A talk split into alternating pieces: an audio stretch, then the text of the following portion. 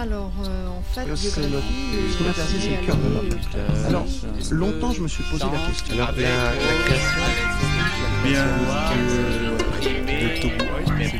question, pourquoi ça m'arrive à moi ça Parce que j'avais pas de prédisposition, comme je Alors, euh, au départ, Je- je suis arrivé dans la musique.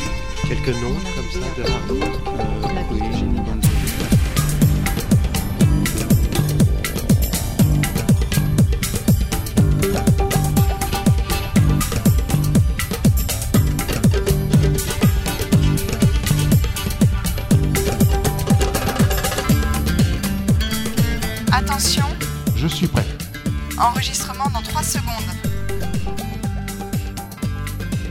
شنوندگان عزیز ایرانی و فارسی زبان امیدواریم تا این لحظه از شبانه روز در هر نقطه این کره خاکی که هستید ساعات خوبی رو گذرونده باشید.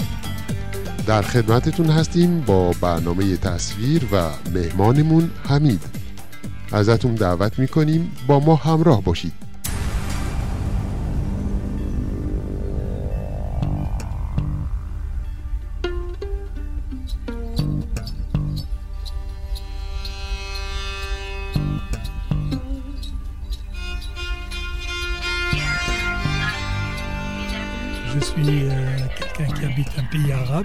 سان من در یکی از کشورهای عربی حوزه مغرب به دنیا اومدم و بین دو زبان بزرگ شدم. زبان عرب که زبان مادریمه و زبان فرانسه که باید در مدرسه می آموختیم. چون در مدارس کودکی ما به همون یاد می‌دادند که ما در اصل فرانسوی هستیم. چون از نواده نژاد گلوایم و دو هزار ساله که اسم کشورمون شده فرانسه. شهری که من توش به دنیا آمدم به طور خاص شهر محافظ کاری و میشه گفت که در تمام کشور محافظ کار ترین شهر به لحاظ سنت و مذهب به حساب میاد. بنابراین من هم در کنار والدینی تربیت شدم که اعتقادات این ناپذیری داشتم. به خصوص پدرم که خدا رحمتش کنه از همون کودکی مثلا به عنوان یه اجبار به من یاد می‌داد که سحرها برای نماز بیدار شم. اون موقع شاید نسبت به تربیتش آگاه نبودم اما همیشه ازش ممنونم که اصولی رو از کودکی در ذهن من حک کرده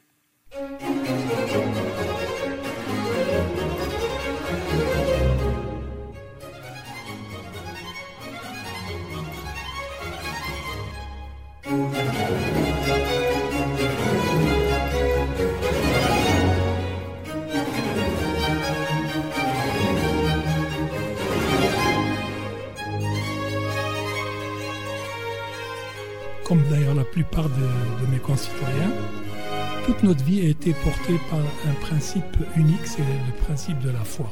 زندگی ما مثل بقیه همشهری همون همیشه با یک مجموعه اصول مذهبی هم بود. همونطور که برای هر کاری انشاءالله می گفتیم و خدا رو در همه euh, احوال حاضر می اما طبعا افرادهایی هم وجود داشت که من رو سردرگم می‌کرد. چرا که به نام دین کمابیش سختگیری هایی می شود که برای من قابل قبول نبود. نبود این اطاف نبود درک متقابل و در یک کلام نبود عشق. در حالی که وقتی مطالعه می کردم می دیدم که دین خدا سرشار رحمت و محبته. و اگه این مذهبه که من در اطرافم می بینم همون چیزی نیست که می خونمش. و بعد هرچه که نوشته علما و متکلمین صاحب نام مسلمان بود رو با علاقه زیاد می خوندم و هر حدیث یا جمله زیبایی رو که می دیدم در دفترچه که داشتم دوباره برای خودم یادداشت می کردم. مخصوصا با احادیث و سنت ارتباط بهتری می‌گرفتن چون در اونها از آینده گفته می شد که روزی او خواهد آمد روزی او خواهد آمد. و من دلم می خواست بدونم که آیا اون موقع خواهم بود یا نه.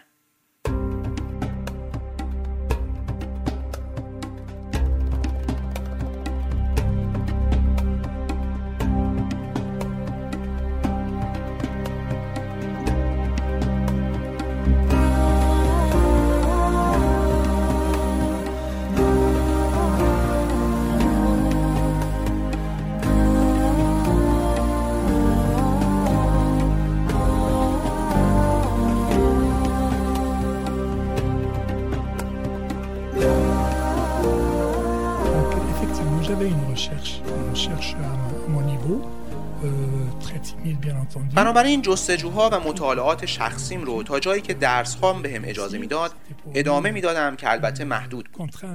چون باید حتما نمرات خوبی می‌گرفتم و باید که تحصیلم رو با موفقیت تموم می‌کردم. والدینم روی درس خوندن من خیلی حساب می‌کردن. با اینکه وضع مالیمون خیلی خوب نبود اما نه تنها پدر و مادر من که همه خانواده های شهرمون تمام سرمایه های اندکشون رو صرف تحصیل بچه ها می‌کردن و افتخار خانواده ها به این بود که بچه ها به جایی برسن. یادم کسایی بودن که حتی غذای مناسبی نداشتن که بخورن. اما فرزندانشون رو میفرستادن به مدرسه و این براشون در اولویت بود.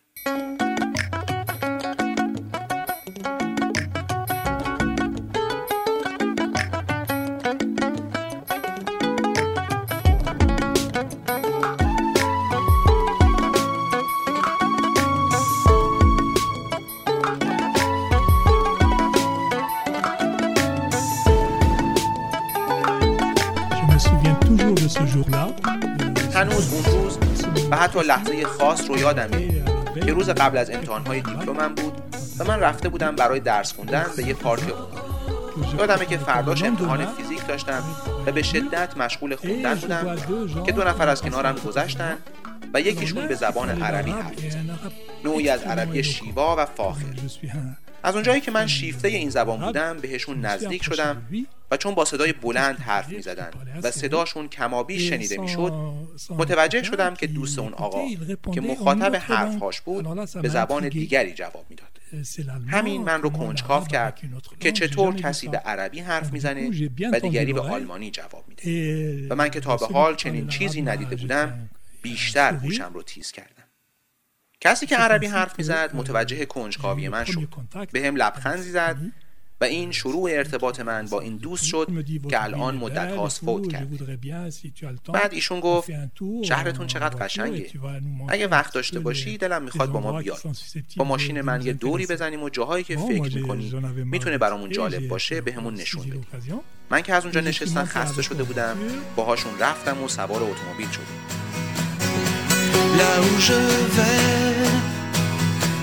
Les sons ne sont pas pareils. Le ciel est plus bleu. Il y a plus de soleil. C'est un pays docteur. Un monde intérieur.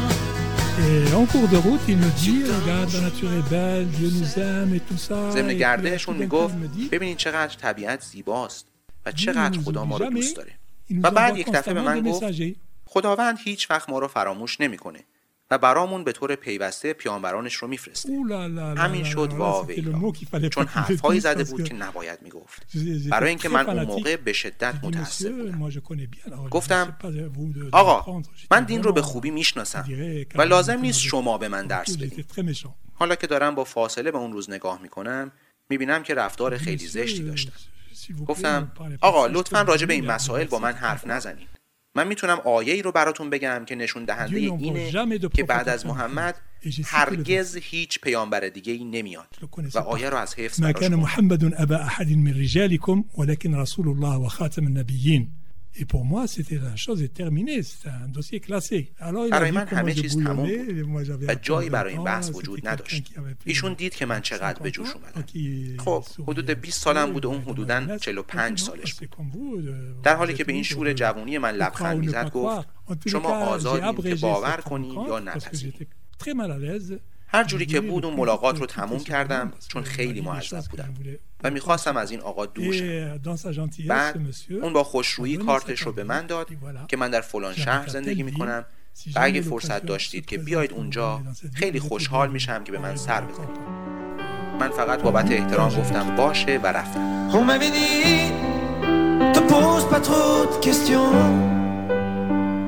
Tu sais, petit, c'est la vie qui te répond.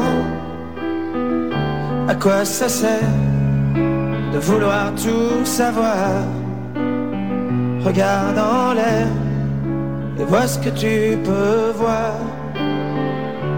On m'avait dit, faut écouter son père. Le mien a rien dit quand s'est fait la paire. اما حرفها و مخصوصا رفتار محبت آمیزی که کرده بود حتی یک لحظه از یادم نرفت. و مدام فکر می کردم اگه این مرد کافره که به زعم من بود اما به هر حال نکته مثبتی داره و اون اینه که خیلی محترم و با نزاکت. و تو این نکته دلم می‌خواست که مثل اون باشه. چون من حتی یک لحظه هم نتونسته بودم تحملش کنم. اما اون وقارش رو حفظ کرد چند وقت بعد از اونجایی که خیلی به این ملاقات فکر می‌کردم به خودم گفتم که من باید دوباره این آدم رو ببینم. همه شجاعتم رو جمع کردم و رفتم به شهرشون که در 150 کیلومتری محل زندگی ما وقتی رسیدم به محل کارش خوب یادمه که ساعت یک رو به دوازده ظهر و موقع نهار بود. به من گفت خب دوست من مغازه رو ببندیم و بریم خونه ما و وقتی من رو برد به منزلشون از اونجا بود که من شروع کردم به متحول شدن به معنای واقعی کلمه.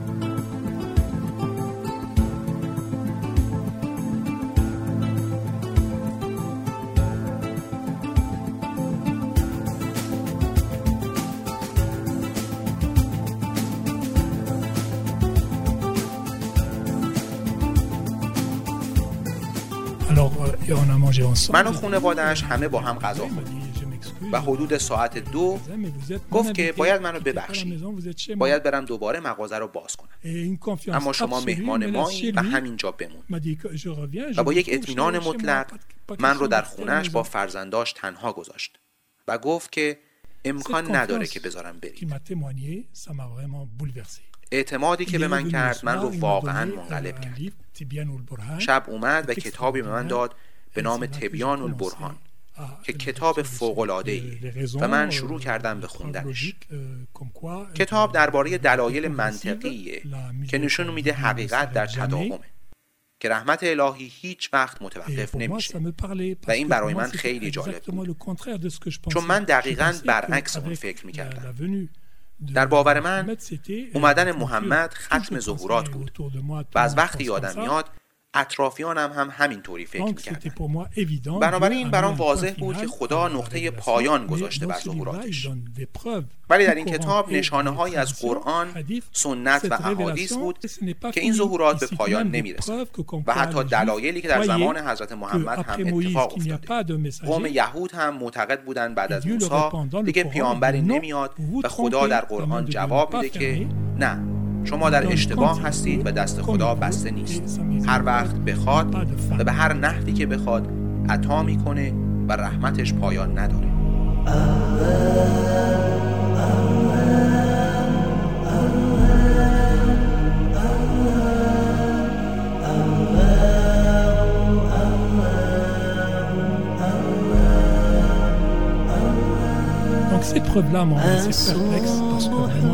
این نشانه ها من رو سردرگم کرد. چون انتظارشون رو نداشت. همه اونها رو قبلا خونده بودم. اما با یه برداشت دیگه. چرا؟ چون در ذهنم پیش داوری داشتم که هرچه که می‌خونم باید در این راستا باشه که محمد آخرین پیامبره.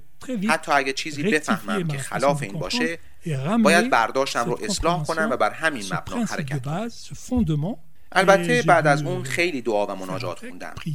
و اینم صادقانه بگم که خودم رو برای هدایتی که شدم خیلی قابل نمی‌دونم. نه به تلاش های من بستگی داشته و نه حتی به رنجی که شاید به واسطه اطرافیانم کشیدم. ظاهرا هدایت یک رحمت الهیه که حتی از پیامبر هم صادر نمیشه و فقط در دست خداوند. دلم می‌خواد در این مورد چیزی رو از قرآن یادآوری کنم. که محمد دو عمو داشت. یکی حمزه که خداوند هدایتش کرد و به اسلام ایمان آورد و حتی شهید شد. و عموی دوم محمد که گستاخ هم بود و هدایت نشد و حتی پیامبر رو مورد ضرب و شتم قرار داد. خداوند به پیامبر که از هدایت نشدن عموش غمگین بود در یک آیه جواب میده که ای محمد تو نیستی که مردم را هدایت می‌کنی. این منم که اونها رو هدایت می‌کنم. هدایت کردن یعنی عوض کردن قلب ها به طوری که قلب ملک شخصی خداوند. بنابراین به دلیل رفتار ما نیست که هدایت میشیم بلکه فقط در اراده خداوند و کلید دست اونه. رفتار ما فقط یک وسیله است برای هموار کردن مسیر. در مورد خودم هم معتقدم که خداوند در رو به روی من باز کرد و من تونستم به لطفش متوجه بشم که این راه الهیه. و از اون به بعد من نمیگم که باهایی هستم بلکه میگم که سعی می‌کنم بهایی باشم. چون دین بهایی نیومده که فقط تفهیم بشه بلکه اومده مورد عمل قرار بگیره.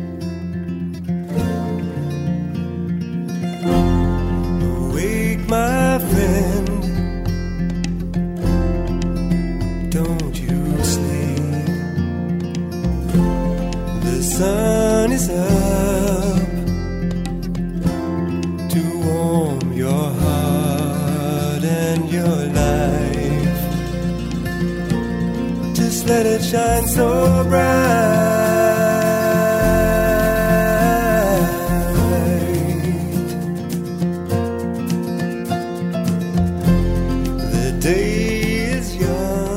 c'est un verset du Kitab al-Aqdas qui dit, Dieu dit, bien sûr par la, la, langue de Baha'u'llah, adorez-moi pour l'amour. آیه در کتاب اقدس هست که خداوند از زبان حضرت بهاءالله میگه من رو به خاطر عشقی که به من دارید ستایش کنید. من فکر می‌کنم که امروز بشر وارد مرحله جدیدی از رشد روحانی شده. مرحله کمال. بنابراین دیگه انتظار نداره. مثل یه بچه کوچی که بهش بابت کار خوبش دوچرخه جایزه میدن خداوند بهش بهش رو بده یا نفرستش به جهنم. تنها چیزی که خدا از ما می‌خواد عشقه. نه چیز این فلسفه خیلی من رو تحت تاثیر قرار داد برای اینکه داره نشون میده که به مرحله بلوغ رسید امام علی که رتبه خاصی در اسلام داره میگه که سه نوع مؤمن وجود داره اول کسانی که مثل یه برده دستوراتی رو که بهشون داده میشه اطاعت می‌کنن دوم کسانی که مثل تجار رفتار می‌کنن و مدام در حال محاسبه که چه کار خیری کردم و حالا چقدر برام امتیاز میاره و سوم مؤمنینی که آزادن. که ایمانشون رو انتخاب می‌کنن و به گفته ایشون بهترینن. اینها انتخابشون بر مبنای عشق. نه برای رفتن به بهشت یا ترس از جهنم. چون وقتی آدم عاشقه یعنی عاشقه. دیگه توقعی نداره. du moment qu'on atteint ça یعنی همه چیزو خراب کردیم.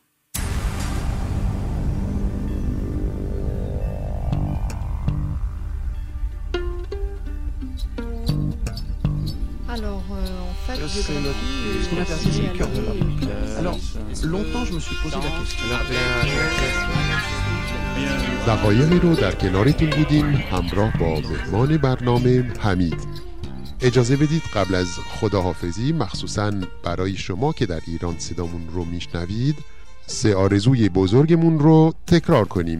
سرتون پرشور، دلتون آرام و قدمتون استوار. وقتتون خوش.